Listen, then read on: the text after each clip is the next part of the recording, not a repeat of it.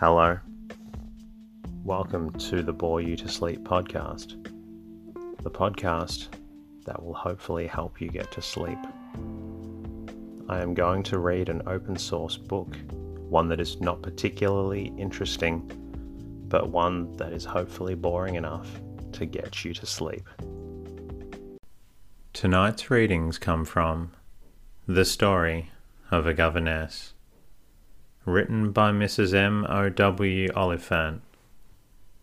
It looks at the story of a young governess and her desire to take her own path in life, rather than the one that people expect her to take.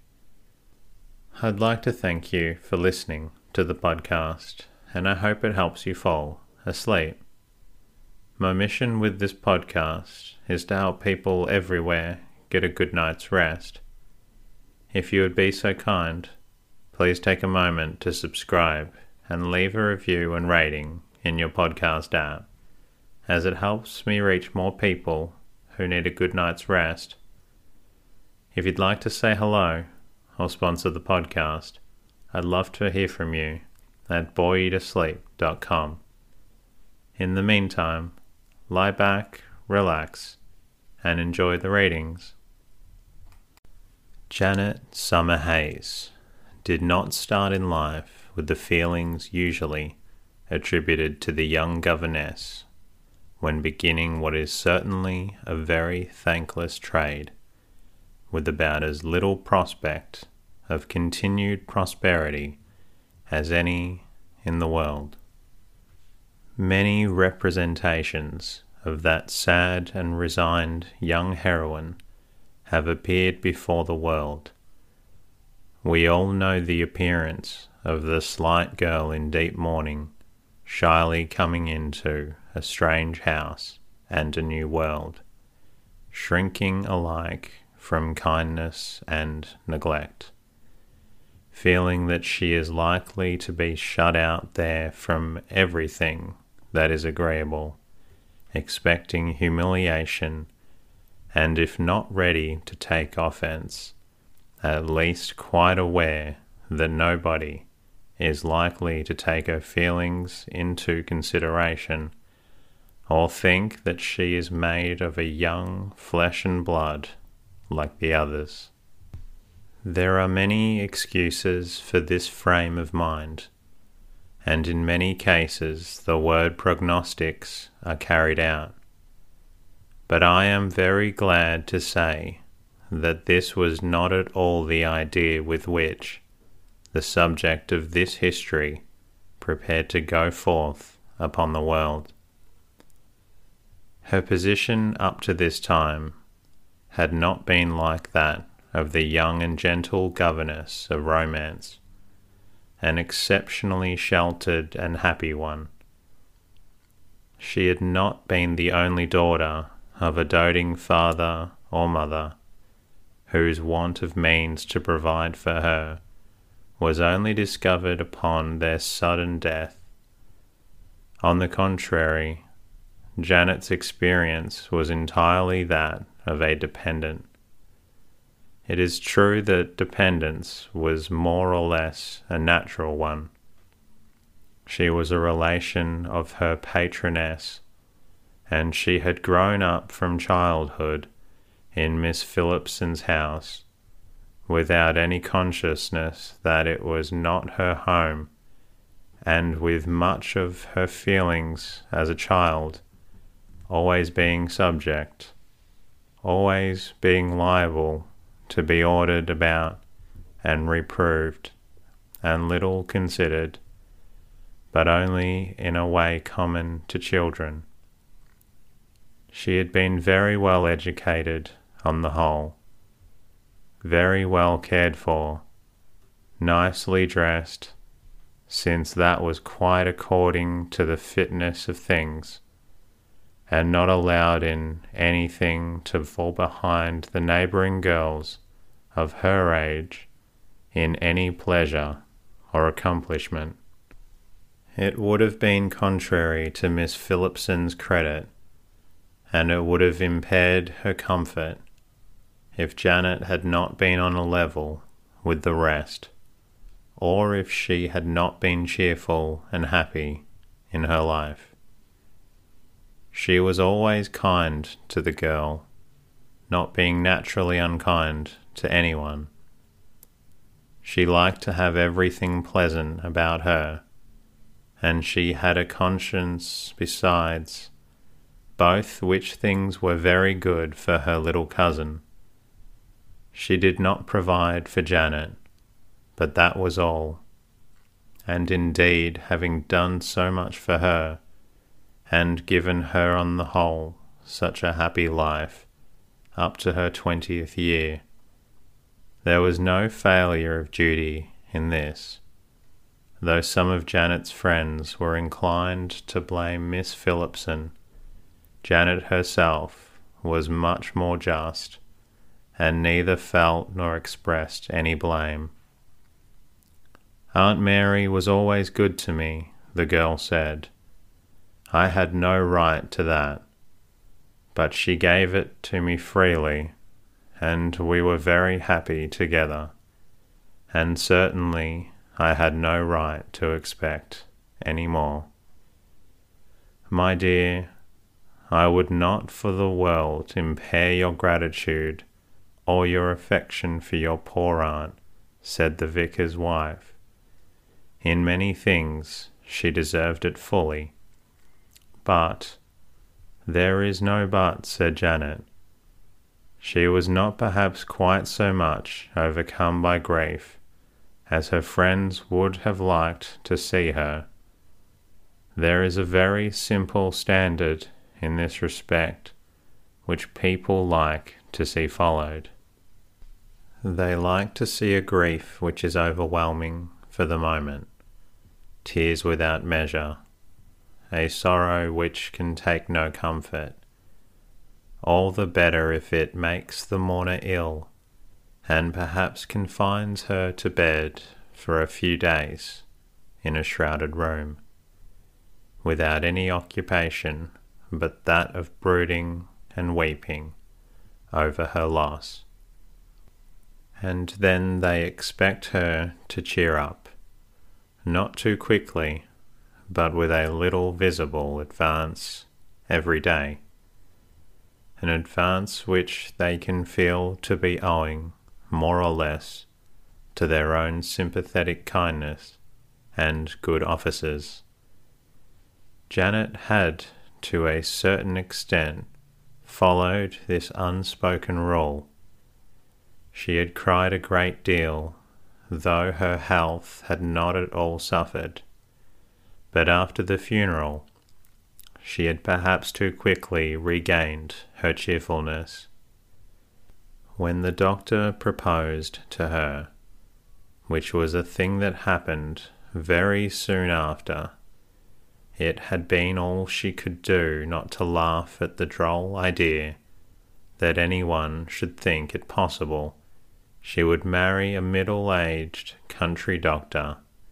She, Janet, she did laugh in the safety of her own room, where nobody could hear her, recalling his look and all the peculiarities of his unattractive person and his rough riding dress. He wanted to save her from the life of a governess by binding her to him and his shabby house and his busy, dry, joyless existence. How extraordinary, how ludicrous it was that anybody should think it was better to vegetate than go out into the world and seek your fortune. Janet had lived at Clover all her life, and she liked the little place. The scenes were so familiar. The people were all friends. But then she never for a moment supposed that she could be bound to such a seclusion. It had always been her expectation that one time or another she was to fling herself forth upon the world. At the vicarage, they were exceedingly tender of the girl who was going forth upon fate like this.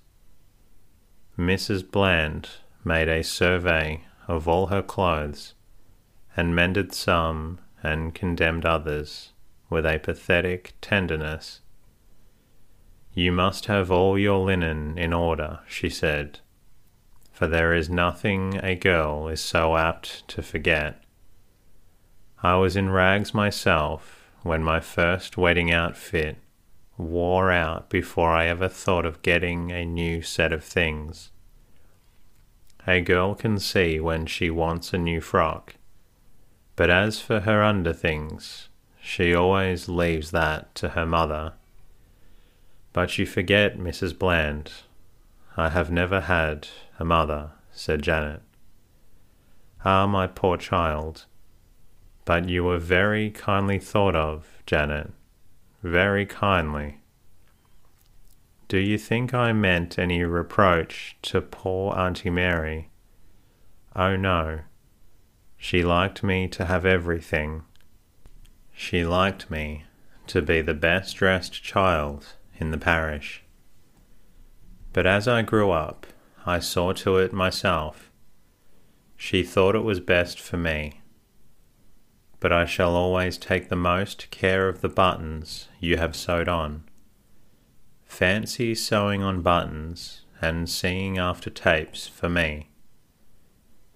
It is the most natural thing in the world, said the vicaress. I only wish I could always take charge of you, Janet.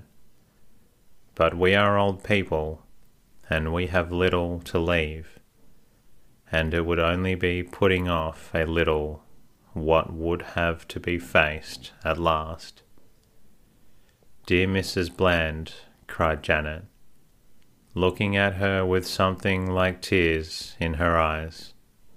They were real tears, and yet, even while they sprang by instinct of nature, the little thing could not help the rising of a revolt against the thought of settling again at Clover after she had once been unseated from her corner at Clover, when what she was thinking of was the world.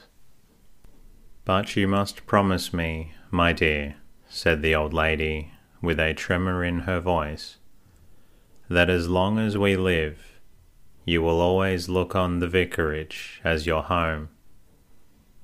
If this Mrs. Harwood should not turn out all you expect, you must not think it necessary to stay on and you know, and fret yourself to death trying to make it do.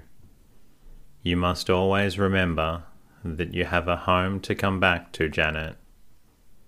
But the vicar thought Mrs. Harwood was very nice.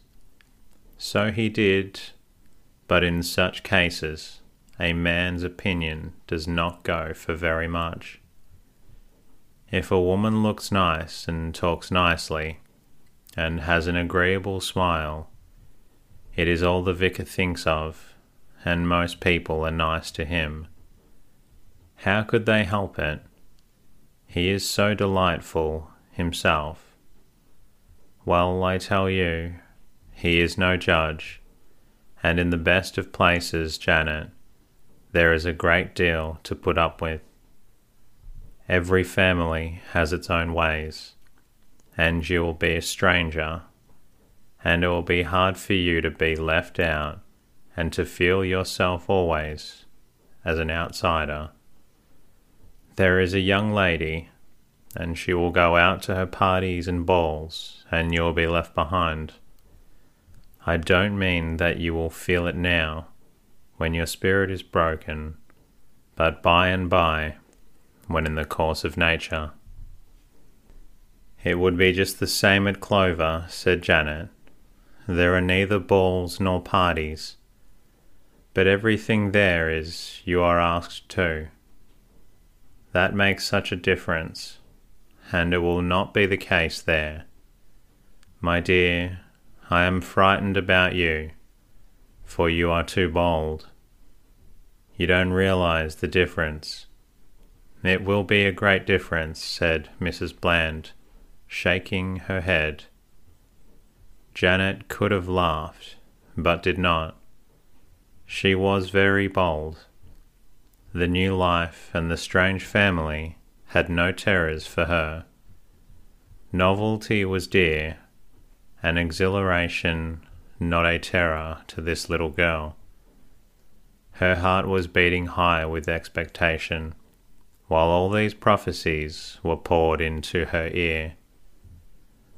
But it would not have been in good taste, Janet felt, to exhibit the real state of her feelings.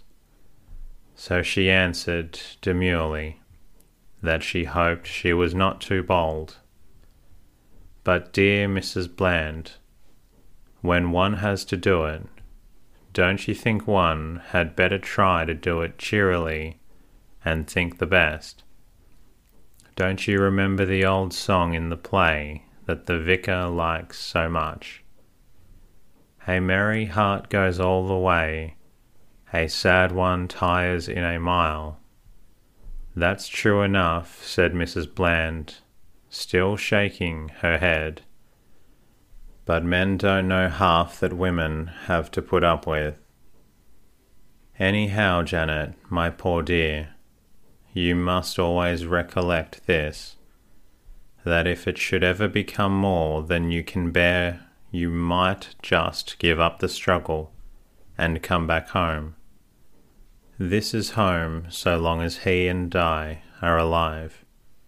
And if he goes first, whatever poor little cottage I may get to hide my old head in, you'll be just as welcome there. And if I go in first, there will be all the more occasion, for he will sorely want somebody to look after him. At the mingled prospect of Janet's need, and her own poor little problematical cottage as the vicar's widow, and the vicar's want of somebody to look after him, Mrs. Bland broke down entirely and shed salt tears.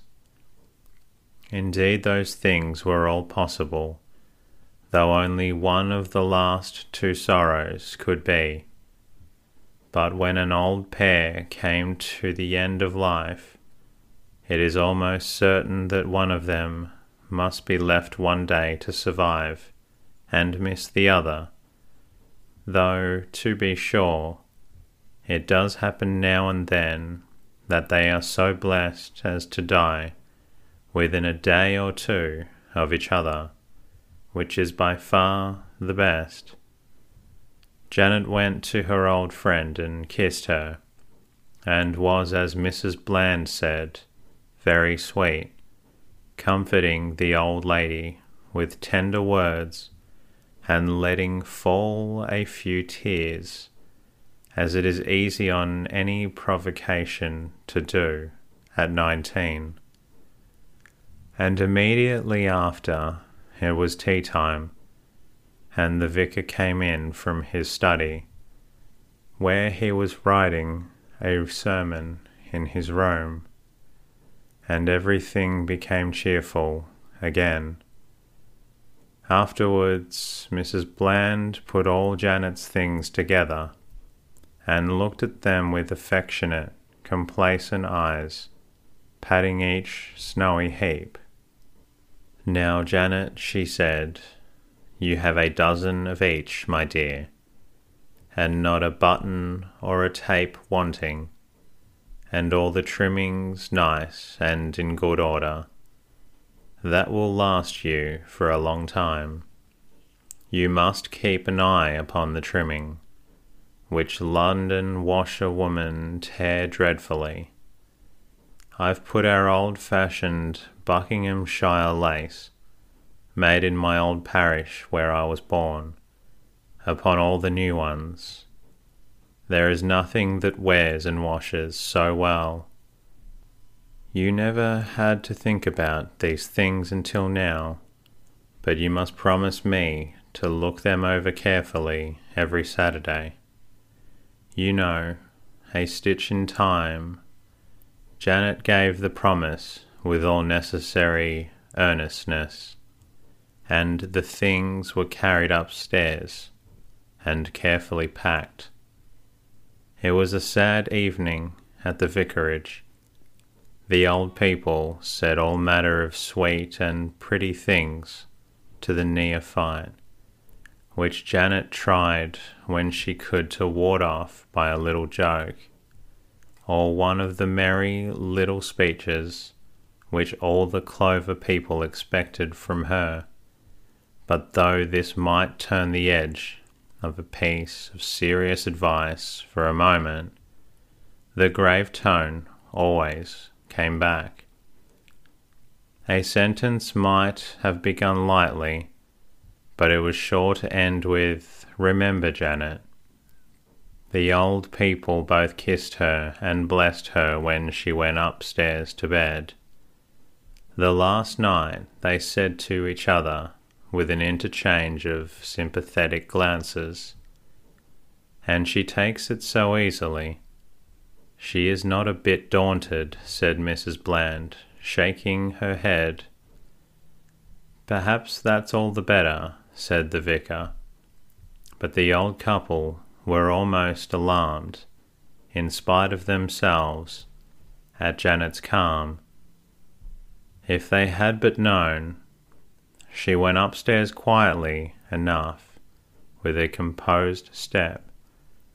But when she got to her own room, which was happily at the other end of the house, Janet threw down on her bed the things she was carrying, which were presents from her old friends, a writing case from one, a work basket from the other, and danced, actually danced a lively, old hornpipe step which she had learned when she was a child. She did it before the glass, and nodded and smiled at herself as she bobbed up and down. Then, stretching out her arms, flung herself in the old easy chair and said, Hurrah, hurrah, hurrah, softly under her breath.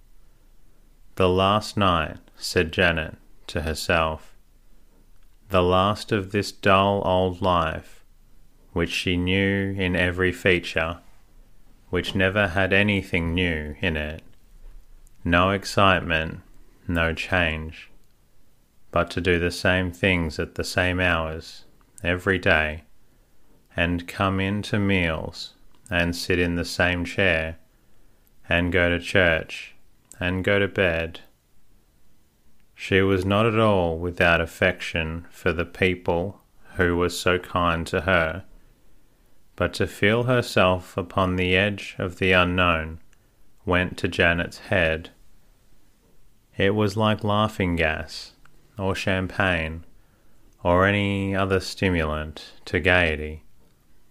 The idea intoxicated her as for all the dolorous pictures that had been placed before her, she believed none of them. To go off among people she had never seen, to plunge into the midst of a life she knew nothing about, to become a member of a family whose name only she knew. It was like beginning a new world to Janet she would have everything to find about them their Christian names, their stories, if they had any, perhaps the family story, if there was one, the skeleton in the closet, the romance, whatever there might be. What fun, she said to herself, clapping her hands. Even the new place would be something to begin. The new home and customs, the new rooms. It appeared to her altogether in a bright light of expectation, everything nice, everything new. The name of Mrs. Harwood, a widow lady with three children, living in St. John's Wood, will not, perhaps, appear exciting at the first glance. She was Mrs. Novelty, the gatekeeper of the new world to Janet, and her three children were three romances about to begin, in each of which Janet would come by degrees to be the heroine. The house in St. John's Wood was the theatre, the stage on which she was to make her first appearance. She knew no more of that respectable or disrespectable region than she did of Timbuktu. As for the naughtiness, that was all a sealed book to Janet. Her wildest thoughts were as innocent as a child's. She had absolute ignorance as a guard to her imagination, which is a guard always to be desired, and most so at nineteen. The life she longed to know was the common life of the world. Not even in her dreams had she thought of the transgression of any law. She expected to have her own merits recognized, to have adoration and homage laid at her feet, to find not only Prince Charming in the end, but no doubt many others whose sighs and glances would make existence very amusing. She expected that admiration would meet her, that she would be in the midst of a story before she knew. She expected to triumph all along the line. The world's my oyster, which with this glance I'll open. That was the light in which Janet contemplated the life of a governess in St. John's Wood, which she was to begin the next day. And that concludes tonight's readings of the Bore You to Sleep podcast. I hope you've enjoyed it, and I hope you're feeling sleepy. Until next time, good night.